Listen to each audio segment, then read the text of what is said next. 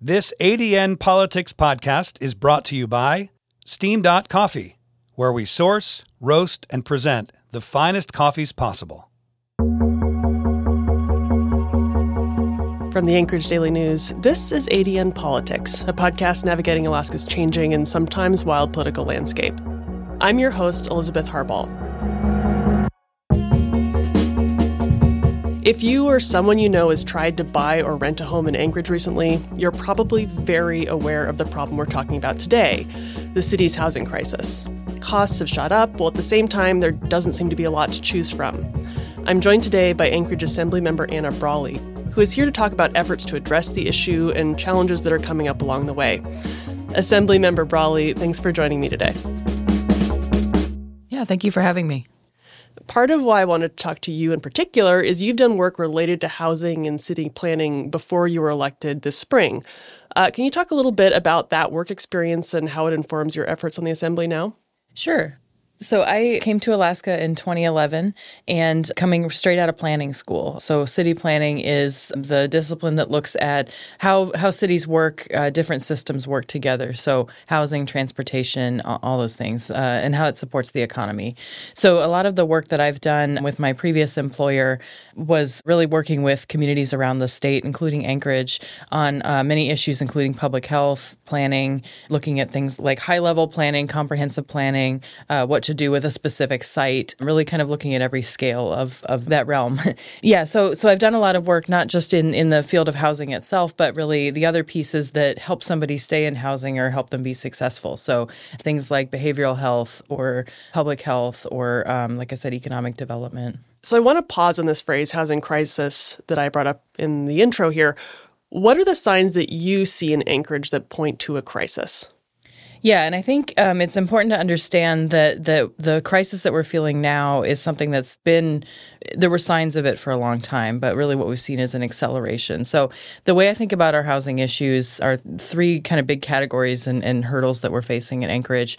One is availability of housing. So just simply put, we don't have enough housing units to meet our need, and that can be the size of housing, you know, the price point of housing. We don't have a lot of small affordable rentals. We don't have a lot of new housing that we're building. The housing that we are building tends to be uh, further out of the city or, or even in places like Mat-Su. Um, so, in terms of wanting a new house, you might have to drive pretty far to get from your home to your job, for example. And so, really kind of looking at the market, we just don't have a lot of availability. Um, the second piece of the crisis is affordability. Uh, so, again, as I said, you know, you need to be able to um, pay for your housing. You can't just pay half of your rent or half of your mortgage every month. So, really looking at things that people can afford. And of course, the more you spend on your housing, the less you have available for the other things you need. And then, of course, the things that you might want. And a lot of our economy depends on uh, people having some extra spending money to um, to be able to go to that local store or that concert.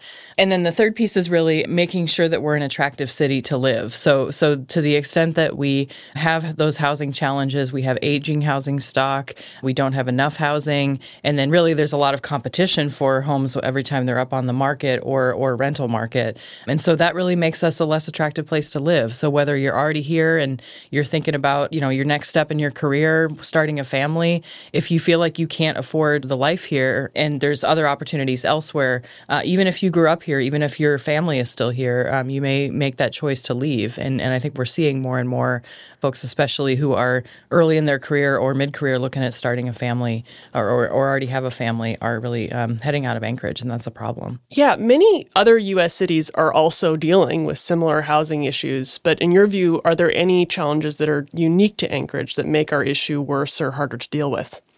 Yeah, I think no one would be surprised to hear that our costs are higher here. Um, and so that's always been a challenge. So that includes our uh, building materials costs because, we, of course, we have to ship almost everything up here. It includes our labor costs, you know, and, and having higher costs for labor is not necessarily a bad thing because we want people to have good wages. That's part of the equation of affording housing.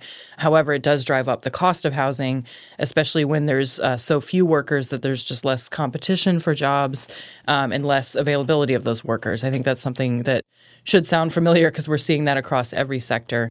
Uh, I think another unique challenge, though, in Anchorage is just the the way that our city was built over time. Uh, we're a, a, relatively young city, and so we don't have, for example, the old industrial buildings from 100 or 200 years ago, the way that some of the cities on the East Coast have that have been converted into housing. Uh, we have a pretty young housing stock, and so we we haven't really built out the way that, that other cities have. But on the flip side, we have really expanded rapidly in a lot of low density neighborhoods. And so we've expanded the city's footprint. And then we have a lot of aging housing, as I said, um, especially built during the oil boom. And so it's, it's, we're at the point that we need to be more smartly using our land. So things like redevelopment, allowing maybe a duplex where there was a single family home before, um, and really making it possible to renovate. So I think that's one of the big challenges in Anchorage is that we see all these aging buildings, and because of all of these other costs, it can actually be as expensive or even more expensive to renovate an existing building versus tearing it down and building new. And so I think what you'll see is a lot of really um, what I would call stagnation in our housing market. So you're paying a lot for a house that you need to do a lot of work on probably paying too much for that house sometimes. And then, like I said, you see a lot of these buildings kind of sitting around. You wonder why they're not changing, why they're not being renovated, and uh, cost is a big factor of that. Yeah, I definitely recognize that. So, I mean, earlier this year, two other assembly members proposed this substantial overhaul of Anchorage's zoning code, which they said was the kind of big change that was needed to get more housing built or renovations happening. And there was a lot of community pushback, and the ordinance was revised and then kind of put on ice till next year. So I'm wondering from where you sit, what did the assembly learn in that process? I think one thing that's important to understand and, and is kind of a thread of work uh, from my both my prior day job and also being a volunteer in the community is land use is complicated, right? And there's a lot of um, stakeholders in that. I mean, really, everybody who lives in the community has a stake. So whether you already own property and you and you have your home, whether you want to buy into the area, uh, whether you're looking to move to a new neighborhood. So I think there's a lot of a lot of complex factors and a lot of perspectives there. So I think what we really learned is that in order to make big change, sometimes we do have to slow down. Sometimes it is difficult within our existing processes to to move as fast as we like. You know, um, uh, government doesn't usually move very fast, and especially when we're talking about changing uh, essentially property rights. You know, zoning is our property rights, and thinking about each person's property rights and then how that affects their neighbors. So it really is a complex negotiation, and I think what we learned is even if we have the right idea or, or what's on track to being a good idea, I think it still takes time and it takes working with the community to not only work out what the what our zoning code, for example, should look like, but also helping the the community understand. Um, you know, these are why we're talking about zoning changes. This is why, you know, kind of understanding the pieces of our code that are holding back development or holding back people being able to to build the housing that we'd like to see in Anchorage. So, maybe on a slower timeline, do you think some version of that proposal is necessary? And if so, like what might that look like? So there were two zoning proposals. One essentially said, um, let's just have one or, or I guess two residential zones, and let's just allow anything in any of those zones I mean, in terms of housing. And I think there is a valid approach there, but I think it, it is also worth thinking about where we want to put that housing. Um, so, for example, we have areas that already have water and sewer lines. Um, that is a great place to put more housing. We have our comprehensive plan that says we want to redevelop and densify areas of our city that are already built out. For example, places in my district, West Anchorage. You know, we have great road system. We have a lot of those utilities in in most places. Yeah, so I think I think the question isn't if we need to change our zoning code, it's really what are those changes? Um, and I think that's something a lot, a conversation a lot of other cities are having. Um, so, for example, last year, before I was on the body, the assembly voted to eliminate parking minimums. So, recognizing that um, not only does that hold back businesses being able to reuse our existing buildings or, or build new, it also affects our housing. It affects the cost of housing for building new housing, again, for renovating buildings, uh, including putting more housing units in. So, so looking at kind of real targeted changes we can make there. But I think there is a bigger conversation we need to have again about how we look at zoning and then how it affects property rights. So I'm certainly not anti-zoning. I think it's important, and I think some of the some of the frustrations with how people see our city city having been built uh, is some of that is not having enough kind of clear direction or, or intentional approach to where we want to see development. But at the same time, I think there are flaws in our zoning code. And I think um, a lot of other cities are realizing that too. For example, prioritizing and kind of only allowing single family homes, you know, so large lots, uh, only one dwelling per unit, those kinds of things. I think a lot of cities are talking about that and really looking at not just the impacts on how much it spreads out our, our city and, and, and all the infrastructure that's associated with that, but also equity issues. So the idea that um, you know if you if you don't have enough money to buy one of those houses, then you're really constrained where you live in the city. And I think we do have a good mix of different types of housing in different neighborhoods. I'll use Spenard as an example. It's always been a very eclectic place to live, very desirable place to live, and so you know, really the bottom line is how do we change our zoning rules to essentially allow more people to enjoy those neighborhoods? And again, where it's appropriate, you know, where we can support more development, where our plans say we should be building more.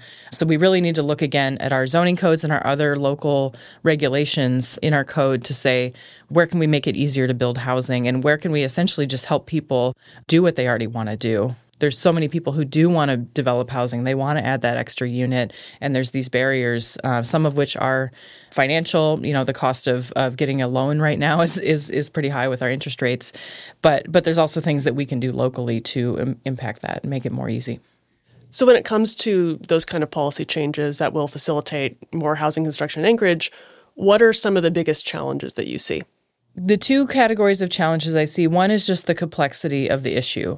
We've had a lot of discussions on the assembly this year, and then certainly before I came on the body last year and before that, and really trying to even untangle what can we do to make this situation better. So I mentioned infrastructure costs, I mentioned building costs, our regulatory issues. You know, again, there's a lot of kind of those technical pieces, and so I think one of the challenges for all of us really is to untangle that as policymakers, and then and then really lean on our experts experts to be able to advise us. You know, what is what is the best change we can make? What will have the most impact? So that's kind of one big ball of challenges.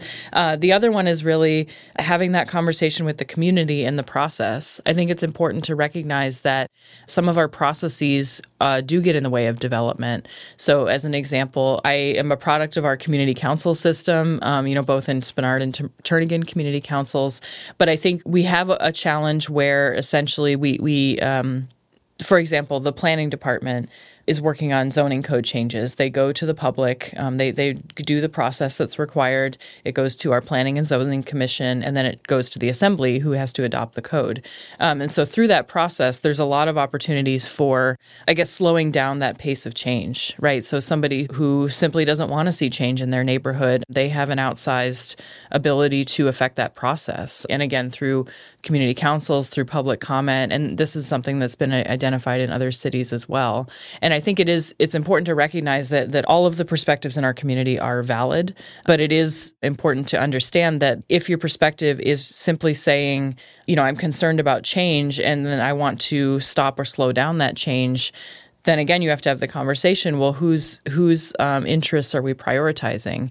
You know and as policymakers we need to balance all of those things. And so i think that that is another piece of the the puzzle is really how do we help the public understand and, and make the connections between the problems we're seeing and, and even the problems they may be experiencing too.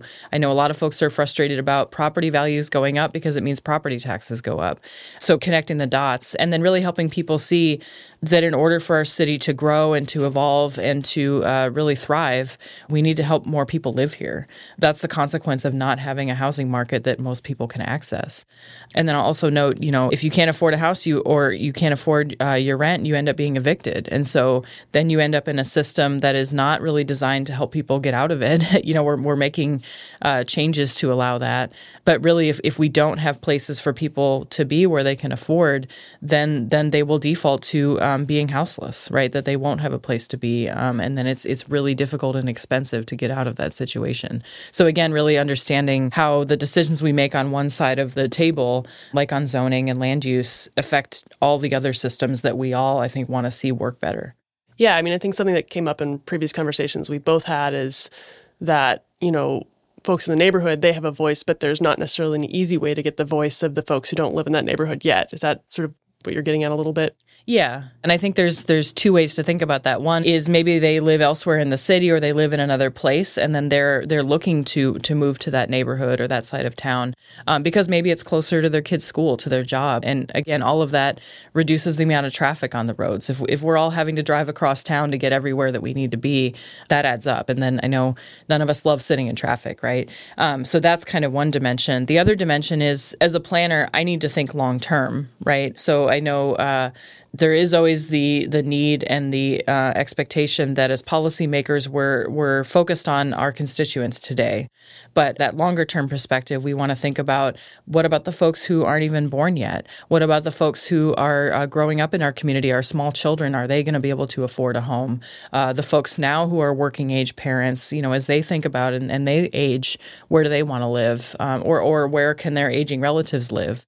So there's um, there's all these dimensions to think about, and um, and again, it's really why I think we need to think about not just we only want this one type of housing, or we only want to have this neighborhood change and not anywhere else, because we really want to make it more possible for people to choose where they live, to choose the type of home that they live in, uh, something that they can afford, and then again be able to meet their needs over the lifespan.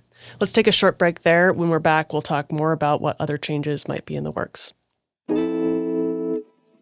At SteamDot Coffee, we're proud to support great journalism and we're proud of our pursuit of great coffee. We search the world for the finest raw materials and then roast them to perfection at our Anchorage headquarters, all with one thing in mind the finest coffee possible in your cup. Come visit us at either of our Anchorage cafes or online at steam.com. We're back talking to Anchorage Assembly member Anna Brawley about Anchorage's housing crisis and efforts to address it. I want to start out the second half talking broadly. What are the tools that the Assembly has to help address this issue? Yeah, that's a great question. And of course, we don't have an unlimited toolbox. So, as I mentioned, there's a lot of things that we don't have control over. So, things like interest rates, you know, we're not going to tell the banks to lower their rates anytime soon. And so, we really need to focus on the areas that we do have some control or influence over, and also working with partners that maybe we can't make the change ourselves, but looking to that. So, I think the tools that are really in our toolbox are uh, policy. So, things like code changes, our ordinances, you know, removing barriers, creating new incentives, for example, that that really encourage people to build what we want. Incentives bleed over into the next kind of tool in our toolbox, which is investment. So, whether that's direct investment through funding, uh, one example is the Assembly has put uh, multiple millions of dollars toward renovation of hotels, a conversion of hotels into housing. So, a one time expenditure, a one time investment that permanently increases the number of units in our community. And then also, as I said, incentives. So, things where we might say, um, okay, we're going to give you a tax break for a few years to reduce the cost of construction of new housing in order to, again, catalyze that development. So, for example, there's some great projects downtown that are utilizing those incentives. The third one that we have is really convening and collaboration. So, the idea, again, that we can't solve problems by ourselves, that we're not the experts.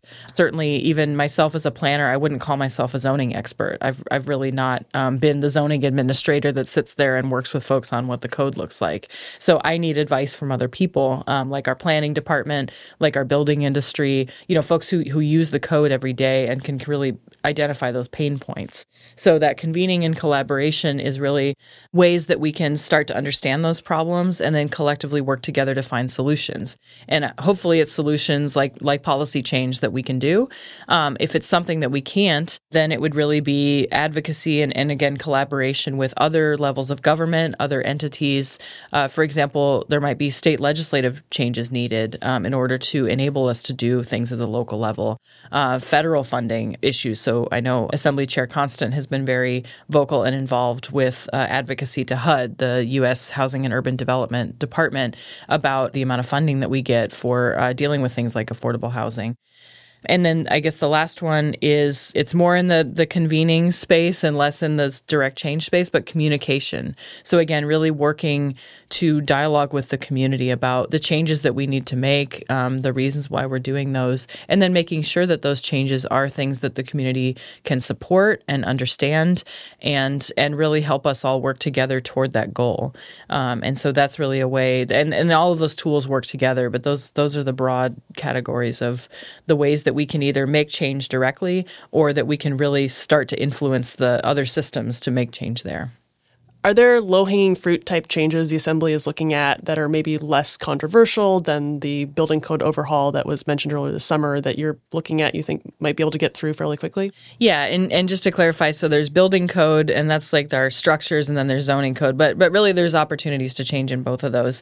Um, in terms of low hanging fruit, I think some of that fruit has been plucked already, so to speak. For example, uh, making it easier to build ADUs, accessory dwelling units. Um, so that was something that was in our code. Not many people were using it. And then, really, the changes that were made just make it more possible to build larger units to give people more flexibility. So, um, that's an example of things that we've been working on. I mentioned parking minimums. Another one that's in the works now, I'm not one of the uh, ordinance sponsors, but I am supportive of it, is changes to allow uh, or to make it easier to build uh, tri and fourplexes. Right now in our code, we treat a threeplex or a fourplex with the same level of requirements uh, as as say building a, a, large commercial strip mall, a commercial center, and so looking at changing from commercial standards to treating them more like a single family home or a duplex because um, they really are smaller scale. Um, it's just adding one or two more units than than than a duplex. So that's something I believe it's AO 2023 uh, 103 got introduced at one of our recent meetings. Uh, it'll be back before the assembly in December because it is going through the process of review review through the Planning and Zoning Commission. But that was really a collaborative process with assembly members, uh, the planning department, the building department, um, folks from the industry to sit down and say, where are the changes that we could make to make this possible? I think there are some small changes we can make. The the tricky thing is really untangling because our zoning code is so complicated. It's not as simple as oh we'll just strike out that one word or or let's change that language here because you do have to look at the whole thing. And so I think as we go through and look at those more tactical changes, that will also help us understand how to really untangle a lot of the complexity in our code um, and make it easier to use. I think that's that's one of the long term goals, or at least one of my long term goals for sure, is to uh, really, I guess, right size our zoning and make sure that we're giving the rules that we need to give to property owners about what they can do, but then also allowing that flexibility and really innovation. Uh, we want to see more different types of housing. We want to see more building materials used in our city that are more common in other places but not typical here. Those kinds of things that really again allow our our market and our and our uh, people who live in our city to create more opportunities for people to live here. Yeah, I mean, you're kind of getting at my next question, which is like, what are more ambitious changes that might be necessary? Like, if you as a city planner had a magic wand and could change everything exactly the way you wanted, what what would need to happen? Yeah, that's a big question. Uh, I think several categories. One would be our zoning code and really stepping back and, and again, like I said, thinking what are the rules that we're putting in place that give some certainty to folks about what you can and can't do, uh, not just your own property, but your neighbors. I think we need to have that conversation, um, but really recognize that that it's not the zoning code's job to tell people what color door their house needs to be. And I'm not saying that because it's that's in our code now. But I think um, the more that we restrict what people can do, the harder it is to build. And then the more you start to see the same house over and over or the same building.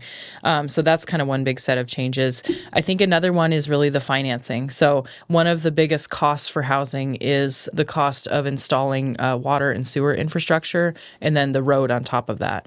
Um, and those are called offsite improvements. So often those are required not just for the property you own, but you might need to connect into the water or sewer. You might might need to extend a sewer line because it's not it wasn't built there you know when when housing was put in in the 70s for example. So there's a lot of kind of other costs that are layered on. I think that's where we do need to focus not just the the public sector. Are there other financing mechanisms we can use like loans? Uh, can we do public private partnerships? Right now we make the developer pay for it um, which really is making the residents who are going to be living in those homes either renting or owning uh, the cost of that is built into their rent or the sale price. So, ways that we could reduce the cost there. There's also really big things that we need to do that I think are going to still take a while, but things like uh, stormwater utility. And it might not be obvious why we need that, but drainage is one of the biggest issues in our city. It's often a conversation It's often a big part of the cost when we're uh, rebuilding our roads or expanding roads. And that is another way where other cities have things called stormwater utilities. And so, really uh, making sure that property owners are contributing to the cost of that. And then essentially, that's the way that you can start to maintain the systems that we have and potentially look at how to expand those systems. So, there's, there's some other mechanisms that I think are going to be a heavy lift for Anchorage. And we've enabled the stormwater utility in our code. We just haven't been able to implement it yet. And, and I think right now there's not will to implement that at the city itself with the leadership, but um, that's a conversation we can have in the future. Got it. So, like, there's these big changes that people don't necessarily think are connected to housing, but are to- would totally contribute to maybe reducing those costs. Yeah.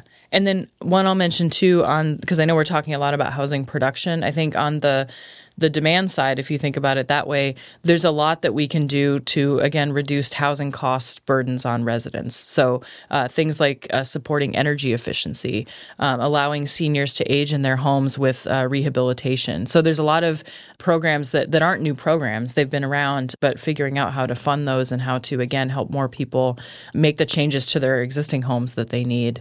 Um, I think that's another good place that we could focus more. I want to ask about short term rentals. Um, that's been a part kind of the conversation for a little bit. To what extent do you think Airbnbs, VRBOs, and the like are making the housing issue worse in Anchorage, or are we able to know that yet? I mean, if you asked ten people, you'd get ten different opinions on that. I think, I think probably multiple things are true. One is that certainly i think some units that have been long-term rentals are flipping to short-term rentals uh, or potentially new units being built. Um, i think that's certainly true. I think we don't have a good handle on the numbers. Uh, we certainly collect bed tax from short-term rentals so we have some sense of scale but we don't know where they are uh, all those units. And then i think it does look different in different communities or different parts of anchorage. So we know the community of girdwood.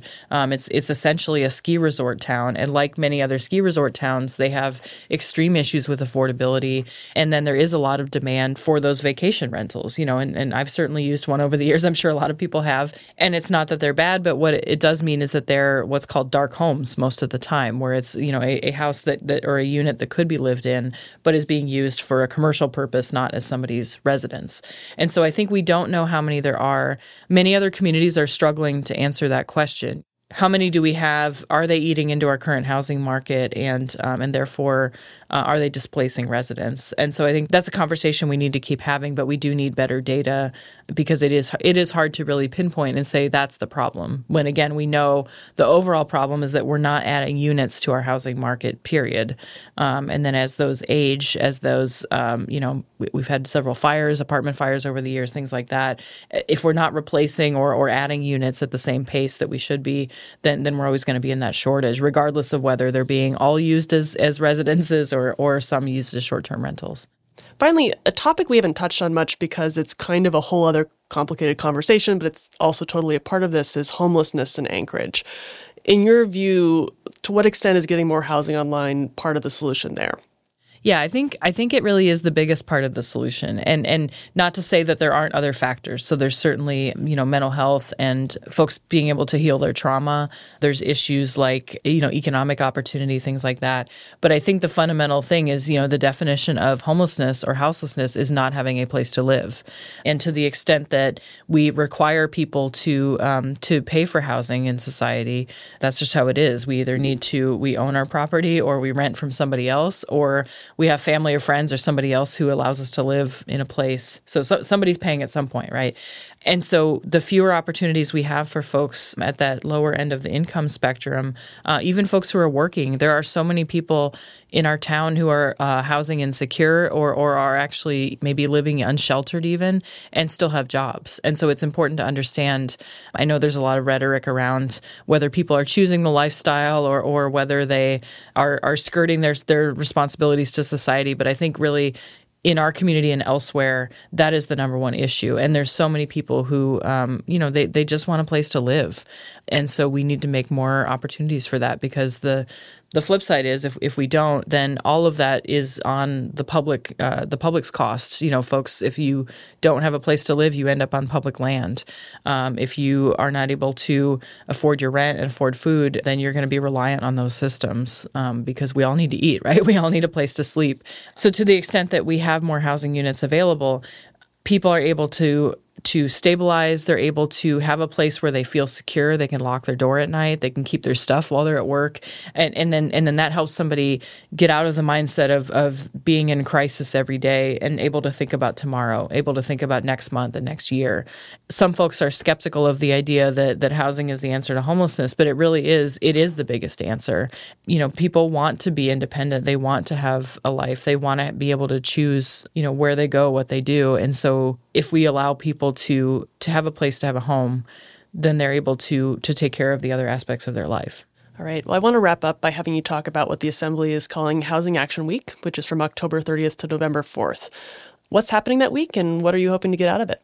Yeah, I'm really excited about Housing Action Week, and I hope everybody participates. We've got a lot of ways to to get engaged. So, Housing Action Week will be uh, Monday, October 30th through Saturday, November 4th. The biggest event we're going to be having that I'm really excited about is our Housing Summit. So that's Friday, November 3rd. It's going to be over at UAA campus in the Student Union. So I'm really hoping that we see a lot of young folks participating. I know I know they're going to be busy with class, but really we know young people are are hurting the most in this economy. Right? There's um we heard just yesterday in a committee meeting that I forget the percentage, but a big percent of folks who are seeking shelter right now are under the age of 30. Um, so that is a big red flag. We know that that even UAA students are housing insecure. So wanting to really call attention to those and really bringing different perspectives together. So folks who are having those housing challenges, uh, people who are experts in the industry, community members who are just interested in the topic and want to learn more. Uh, other events that we have going on, we have uh, multiple kind of public presentations uh, throughout the week. We have other partners that are doing events. Um, I believe that the Alaska Home Builders uh, Association is going to be in town with a conference, so they're going to be talking about construction challenges. Uh, we have Thursday night. There's a, a nerd night at uh, Anchorage, or sorry, at 49th State Brewing. So, getting uh, people who are enthusiastic about housing are going to give brief presentations and kind of a fun, a fun environment to learn a lot uh, while you're sitting there drinking your beer. One other event I want to highlight is on Saturday afternoon at the Mountain View Library. Uh, something called Future City Fun for Families, and so that's really um, a way to engage kids. I think it's important for kids to understand how our cities work, to start to understand things like housing, and they don't need to understand the technical aspects of zoning code yet, um, but they really can understand kind of like why does my city look like it does? Why does my neighborhood look like it does? Where do other people live? So so that will be at Mountain View Library and there'll be a fun activity for kids and families to really engage in that discussion. So the goal is really to have something for everybody during Housing Action Week and to really be continuing to elevate that conversation because we we know this is one of the biggest issues in our city and it's something a lot of other cities are facing so we're not alone um, but there's a lot that we can do to make our situation better. Well, Assembly Member Brawley, thank you so much for your time. Yeah, thank you for having me. Thanks for listening to ADN Politics. You can subscribe to the show in whichever podcast app you're listening to right now. You can keep up with the rest of our coverage on adn.com, and you can subscribe to ADN there, which is the best way to support our work, including this show. Thanks to our guest today, Anchorage Assemblymember Anna Brawley. This episode was produced by Zachariah Hughes and Evan Phillips. Evan Phillips also makes our music. David Hewlin is our editor. And I'm your host, Elizabeth Harball. See you next time.